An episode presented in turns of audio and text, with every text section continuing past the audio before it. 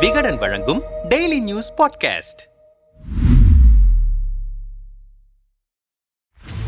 தனித்து நின்றபோது எஃகு கோட்டையாக இருந்த தேமுதிக கூட்டணி என்ற சாக்கடையில் விழுந்ததால்தான் கேள்விக்குறியாகிவிட்டது. இனி தனித்து நின்று தேமுதிகவின் பலம் என்னவென்பதை ஈரோடு கிழக்கு தொகுதி வெற்றியின் மூலம் உலகுக்கு காட்டுவோம் என்று சூளுரைத்திருந்தார் பிரேமலதா. சரி காங்கிரஸ் அதிமுகவுக்கு தேமுதிக எவ்வளவு டஃப் கொடுத்திருக்கிறது என இடைத்தேர்தல் முடிவுகளின் பார்வையை ஓடவிட்டால் சுயேட்சை வேட்பாளர்களின் வாக்குகளை தாண்டுவதற்கே தட்டு தடுமாறி தள்ளாடி இருக்கிறது தேமுதிக. இரண்டாயிரத்தி பதினொன்று ஒன்றில் நாங்கள் போட்டியிட்டு வென்ற தொகுதி இது மீண்டும் எங்கள் வசமாகும் என்று கூறி துணிச்சலோடு வேட்பாளர் ஆனந்தை ஈரோடு கிழக்கு தொகுதி இடைத்தேர்தலில் களமிறக்கியது தேமுதிக. கட்சியின் பொருளாளர் பிரேமலதாவும் மகன் விஜய பிரபாகரனும் தொகுதி முழுக்க சூறாவளி பிரச்சாரம் மேற்கொண்டனர். பிரச்சாரத்தின் போது சில இடங்களில் சலசலப்பு ஏற்பட இந்த சவுண்ட் எல்லாம் லெட்டர் பேடு கட்சிகள் கிட்ட வச்சுக்கோங்க. நீங்க விஜயகாந்தை பார்த்திருக்கலாம் பிரேமலதாவை பார்த்திருக்கலாம் ஆனா ரெண்டு பேரும் சேர்ந்து விஜய பிரபாகரனை பார்த்திருக்க மாட்டீங்க என சிங்கம் பட சூர்யா ரேஞ்சில் பஞ்ச் வசனம் பேசினார். இவையெல்லாம் சமூக ஊடக கண்டென்ட்டாக மாறினவை தவிர வாக்காளர்கள் மத்தியில் எடுபடவில்லை. விளைவு இரண்டாயிரத்தி பதினொன்று சட்டமன்ற தேர்தலில் பத்தாயிரத்து அறுநூற்றி நாற்பத்தி நான்கு வாக்குகள் வித்தியாசத்தில் அமோக வெற்றி பெற்ற தேமுதிக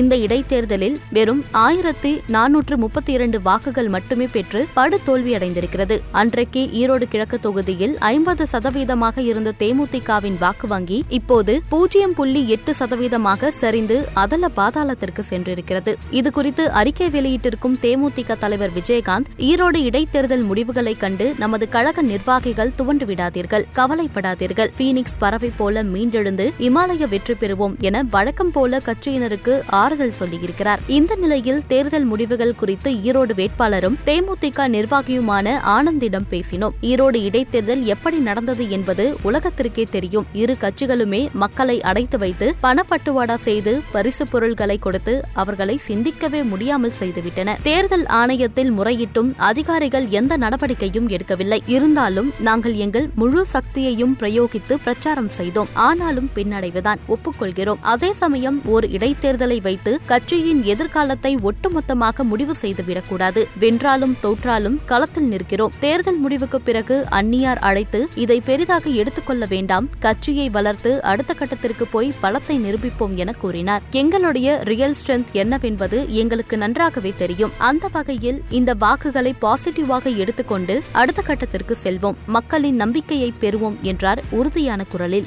இந்த நிலையில் தேமுதிக இந்த பலத்தை வைத்துக் கொண்டு இனி என்ன செய்யும்? அந்த கட்சியின் எதிர்காலம் இனி என்ன? ஆகிய கேள்விகளோடு மூத்த பத்திரிகையாளர் பிரியனிடம் பேசினோம். இரண்டாயிரத்தி பதினொன்று தேர்தலில் ஈரோடு கிழக்கு தொகுதியில் தேமுதிக வெற்றி பெற்றதற்கு காரணம் அது அதிமுக கூட்டணியில் இருந்ததுதான். அதனால்தான் இரண்டாயிரத்தி பதினாறு தேர்தலில் அதிமுக தென்னரசு வெற்றி பெற மக்கள் நல கூட்டணியில் சேர்ந்து போட்டியிட்ட தேமுதிக வெறும் ஆறாயிரத்து எழுநூற்று எழுபத்தி ஆறு வாக்குகள் மட்டுமே பெற்று தோல்வியை சந்தித்தது. அதேபோல இரண்டாயிரத்தி இருபத்தி ஒன்று தேர்தலில் இதே தொகுதியில் தேமுதிகவோடு கூட்டணி அமைத்து போட்டியிட்டும் ஆயிரத்து இருநூற்றி நான்கு வாக்குகளே அமமுகவுக்கு கிடைத்தது. ஆகவே தேமுதிகவுக்கென்று தனியான செல்வாக்கு அங்கு இல்லை. மேலும் தேமுதிக விஜயகாந்த் கட்சியாகவே இல்லை. அவர் பெயரை வைத்து அறிக்கைகள் வெளிவருகின்றனவே தவிர அது பிரேமலதா சுதீஷ் கட்சியாக எப்போதோ மாறிவிட்டது. எந்த நோக்கத்திற்காக விஜயகாந்த் கட்சி தொடங்கினாரோ அந்த நோக்கத்திலிருந்து இரண்டாயிரத்தி பதினொன்று தேர்தலிலேயே நழுவி போய்விட்டார்.